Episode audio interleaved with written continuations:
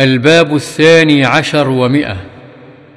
باب كراهة الشرب من فم القربة ونحوها وبيان أنه كراهة تنزيه لا تحريم.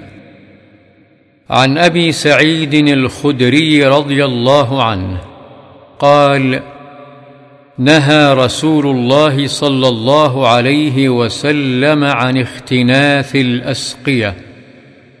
متفق عليه. يعني أن تكسر أفواهها ويشرب منها. وعن أبي هريرة رضي الله عنه قال نهى رسول الله صلى الله عليه وسلم أن يشرب من في السقاء أو القربة.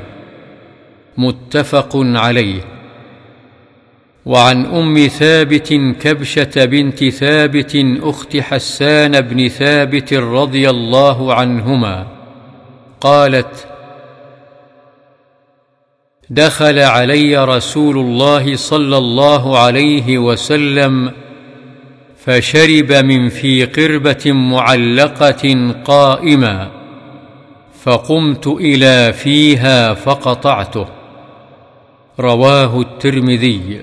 وقال حديث حسن صحيح وإنما قطعتها لتحفظ موضع فم رسول الله صلى الله عليه وسلم وتتبرك به وتصونه عن الابتذال.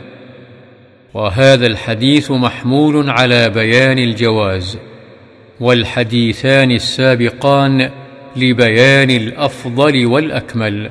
والله أعلم.